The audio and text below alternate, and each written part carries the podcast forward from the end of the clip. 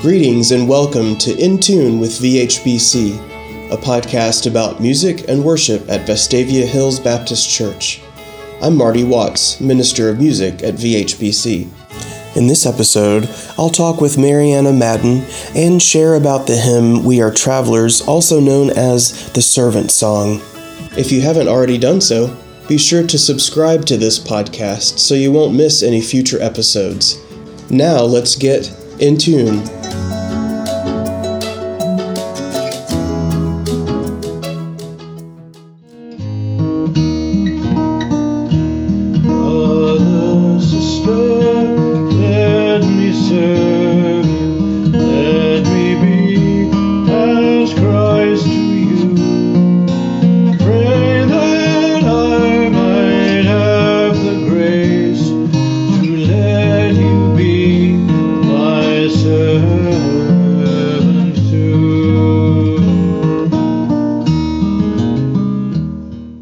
Just heard the original version of the Servant Song, performed by the writer himself, Richard Gillard.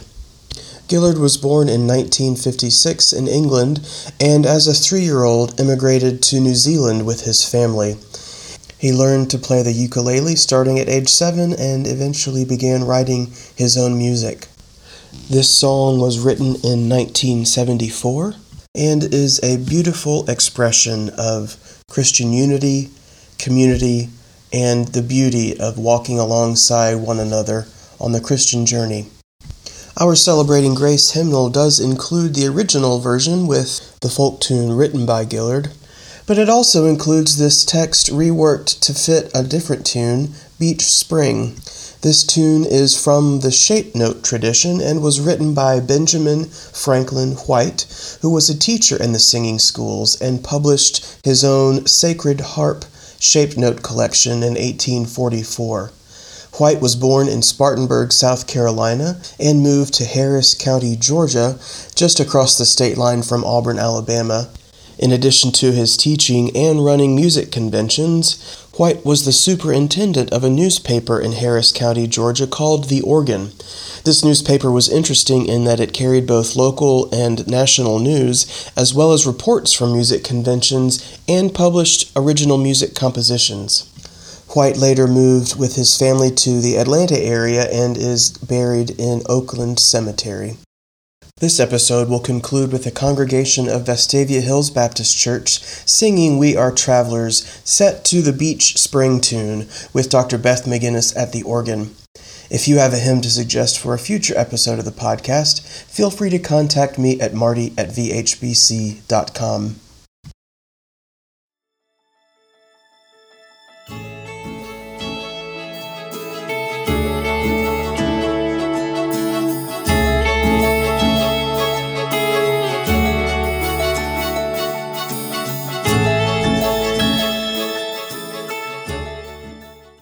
I am really glad to have with me today Mariana Madden. Um, with uh, just week to week, these conversations are such a blessing to me. And Mariana, I so appreciate you doing this with me today. Thank you. Well, I'm happy to do so. Thank you for having me. Well, first of all, uh, why don't you tell us a little bit about what you're involved with at church, uh, music stuff, and, and other things as well? Okay. Well, um, number one thing as I sing in the sanctuary choir. I'm a second soprano and absolutely love that and look forward to the time when we can all be together again. Yes. it's been strange, hasn't it? um, I'm a member of the Joyful Noise Sunday school class and have dear friends and wonderful teachers there. So that's a huge thing for me. And I appreciate that class. Um, also, a member of the flower committee, which I just can't say enough about. Um, when I first moved to Birmingham, um, I ran into Becky Griffith, of all people, at choir practice, which I attended before I ever even joined the church. I went to a choir practice to make sure. and but we were talking, and uh, Becky Griffith and I were talking, and she said, "You know, follow me to the flower room because I have some things. We're just going to throw them away if you don't want it, and um, because they're nobody really wants them. And she, I said, well, what is it? She says, well, it's sticks. And I said, sticks. I, I, I want those. I, I, love sticks. I love to flower, do flower arrangements using sticks, and I do. So we went to the flower room, and I saw these wonderful. It was winter. It was like January, February, and um, they were just really beautiful. You can't improve upon God's nature, but just sticks that had wonderful flow and rhythm. And I said, "Oh, I want all of those." and I still have them. They're in my house. Oh, wow. In, in my house. I still have those sticks. And Becky turned to me and she said, Well, you need to be on the flower committee. And I said, Okay, sounds good. Because I've, I've arranged flowers for many, many years and have no real expertise. I just love it and I'll fool with it till I get it right. Yeah. That's my so, anyways, I'm here with the flower committee and and love that. And uh, these are selfless people that spend a lot of time, untold time, making sure it's right. Yeah. Um, so I'm, I appreciate that. Um, over the nine years that I've been a part of Vestavia Baptist Church, I have participated with children's choirs quite a bit. I've directed children's choirs, accompanied children's choirs, and um, when you hear the rest of my story with my family, you'll know why. I kind of had to back away from that during the last few years. But anyway, that is my history um, with Vestavia Baptist Church. Yeah, yeah, great. Well, and um, you know, I I definitely appreciate all the work that the Flower Committee does, and um, have no capability in that area whatsoever. So I think that makes me appreciate it even more to see, to see the, yes. the beautiful creation. The wonderful thing. Yeah, yeah. Wonderful thing. Yeah. And there definitely is an art to it. And you talked about the sticks having uh, flow and rhythm, and um, I, you know, I, I, can appreciate it's all that. But, uh, but yes, uh, yes. Very neat. I've always thought, felt that um, many or all of the arts, music, painting, flower arranging, poetry, whatever, have some similarities. And when I talk about flow and rhythm with flower arranging, that's that's valid. That's mm-hmm. part of oh, it. Sure, sure. And flow and rhythm and music and and you know poetry and whatever. So I have I have just loved it. That's enough about that. So thank you, Becky Griffin, yes, for giving yes. me that stick. Well, do tell us a little bit about your background in music. You mentioned um, uh, playing the piano and children's choirs and that sort of thing. Tell us how that um, sort of journey was for you from um, childhood. I assume piano lessons were a part of your childhood and then uh, into oh, adulthood. Yes, um, I was blessed to be born into a family that both of my parents appreciated music, and my mother actually had a degree in music. But um, anyway, she ended up teaching English. But um, our, some of my earliest memories are of her playing the piano and I was dancing around the living room to the music. You know, I remember that. Then I remember her taking me to concerts at night, and I was permitted to stay up past bedtime if I went to the concert. And I thought that was just great. I mean, I was six years old, you know, but I remember all of that. But um, the church played the most important part in the development of music for me, besides my wonderful piano teacher. Uh, I started taking piano in the third grade. Um, but the church that I went to was in Greenwood, Mississippi, really encouraged the children, like we do, to use their musical abilities, even at a very young age, in the church. One of my first memories is playing Edward MacDowell's, well, an arrangement, sim- simple arrangement of Edward MacDowell's tune, uh, To a Wild Rose, in a Sunday school class. For heaven's sake, I don't know why. That didn't have anything to do with the church, but they just afforded me the opportunity to use that skill. And I remember it very clearly. So, um, in elementary school, we had a little flutophone class. I learned how to play the flutophone, had a wonderful minister of music. And he gathered three of us girls and made a trio. We were in the fifth grade. And that trio lasted through high school. Mm. And we sang in church a lot. you know, so we were afforded that that opportunity to do that. Uh, as I progressed in piano, I accompanied in church. I was allowed to do that, even though. And here's the thing: I wasn't all that good. I was a student, but I was still allowed that opportunity. And so I'm I'm just a big flag waver for letting children mm-hmm. use their abilities in church because where I learned to accompany before I ever took accompanying classes in college was church. Mm-hmm. And of course, I accompanied the high school choir and I sang in it too, but I learned to accompany in church, doing hymns, doing just um, adding to the four notes on the page mm-hmm. in the hymn. I learned how to add um, double the bass, put the tenor in my right hand. I understood how to do all that from in church. So mm-hmm. I'm a big flag waver for that. And you know, I was the beneficiary of a church that uh, supported its uh, budding musicians, and so many people, uh, as I've talked with them over these nearly 30 episodes of the podcast, have have said that as well. And I'm glad that our church uh, can can be that for our budding musicians as well. Oh yes, yeah. it's invaluable. It's yeah. invaluable uh, the confidence that you get and also the skills that you learn and just the just the like a, accompanying hymns you know learning how to watch the director and mm-hmm. and learn it's just invaluable. It really really is. And so i, I appreciate that. Um, i was in the band starting in the seventh grade and played the flute. Loved that. Ended up being drum major. Ta-da! Of the high school band oh my goodness, my goodness. But um, anyway, so I ended up deciding to get, study music in college.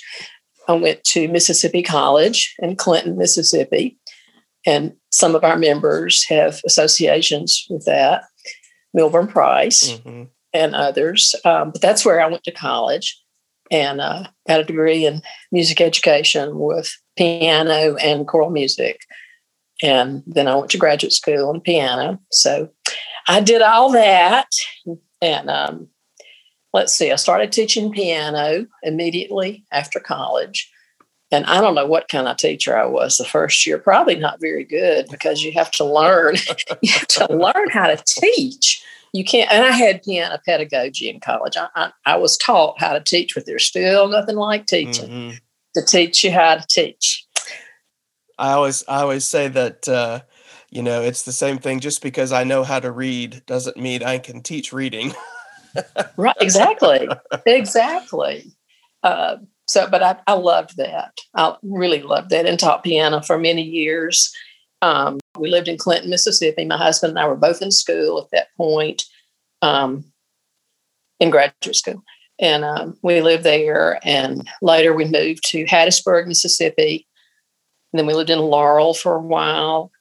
Uh, and our latest place was Greenwood, Mississippi, where I moved from. So I've only been an Alabama person for nine years. Mm. I lived all my life in Mississippi. So I'm still saying I'm sort of a transplant. I don't know what I am. I'm not new anymore, but right. I'm not a long term Alabama people uh, person. But um, during all this time, I, I, did, you know, direct and play with children's choirs mm-hmm. and so forth. So that was a a big thing for me. I was fortunate enough that I was able to do it part time. Um, taught some, played for community events, accompanied the high school choir, did a lot of things, you know. Um, but that was that was pretty much my career. Um, my husband and I had, and he passed away years ago, but my husband and I had three children, and two of my children are in Birmingham. They are grown and married. And between these two children and their spouses, I have eight grandchildren. Wow. And I see them almost at least one of them every day. I just came in from uh, doing the carpool run from for uh, for two of them. Uh, but these these grandchildren are, of course, my heart. Um, they range in age. The oldest one just turned nine, and the youngest ones are twins who just turned two. So when I say I had to step away from children's choir, I, I really have a huge amount of grandchildren responsibilities, that began to get in the way for me to try to juggle everything. And so I, I stepped back from that. Was it your uh, family being in Birmingham that brought you here nine years ago? Actually, it was. Um,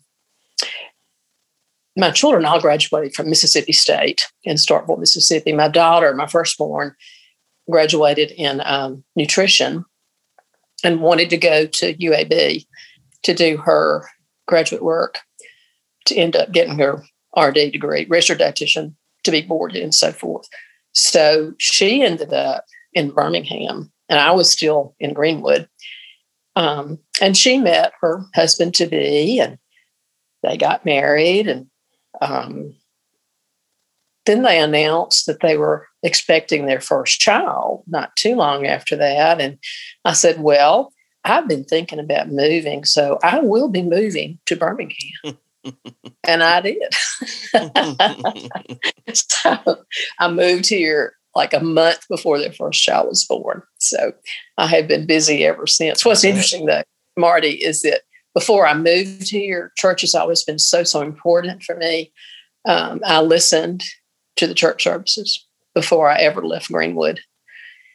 You know, I was searching for a church that would challenge me and fill me up and give me opportunities to serve and and and, and knew that I wanted to at least visit Vestavia Hills mm. before I ever moved from Mississippi. Yeah. So yeah. interesting. So that's how I ended up in in um, Alabama and Birmingham. Mm. And my my first son later moved with his family to Birmingham, so they are here now.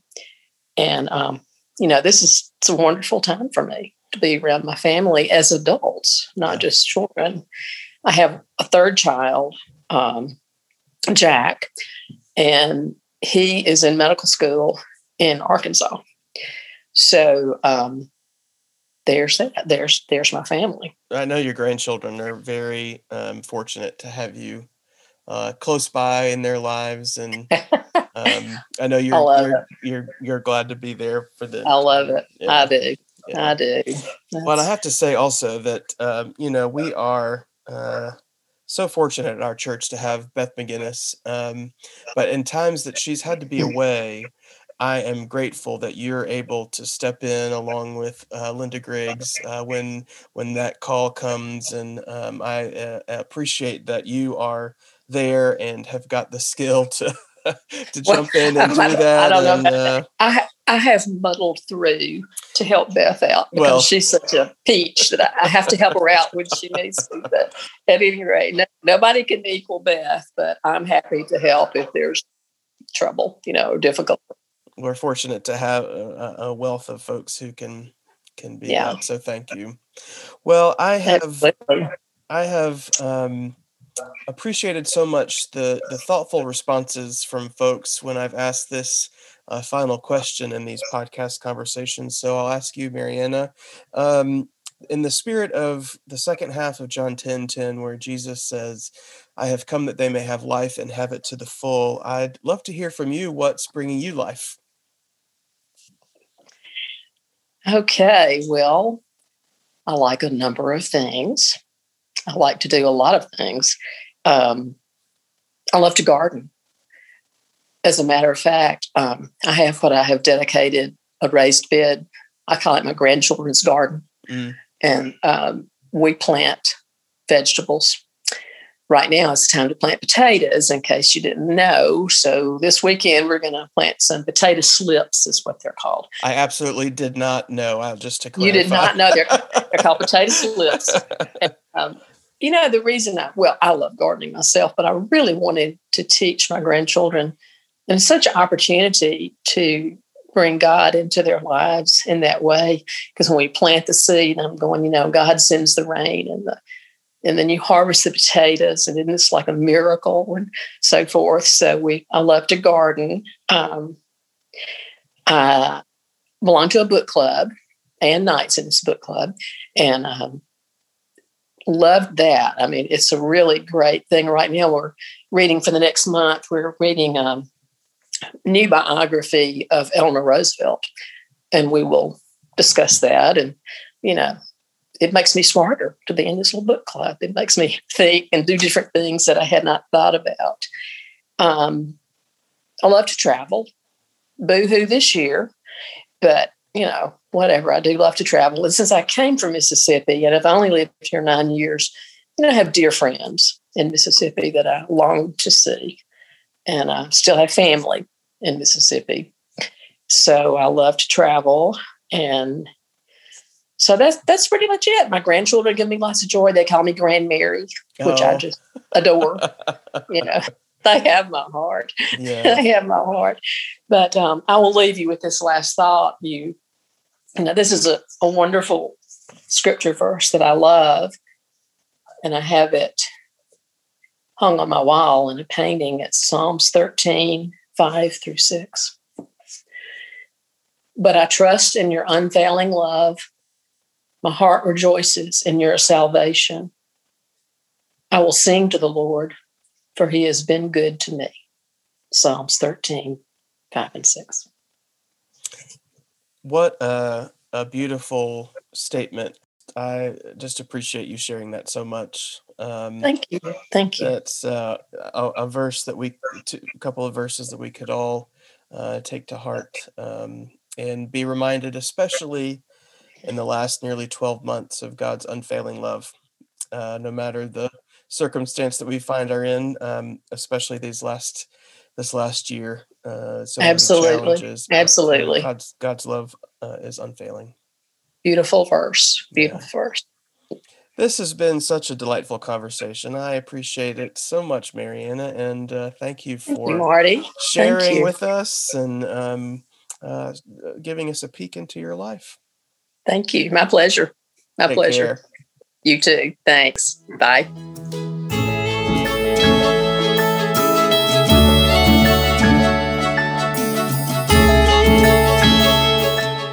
Subscribing to this podcast makes it easy to find new episodes. This episode concludes with the singing of We Are Travelers on a Journey.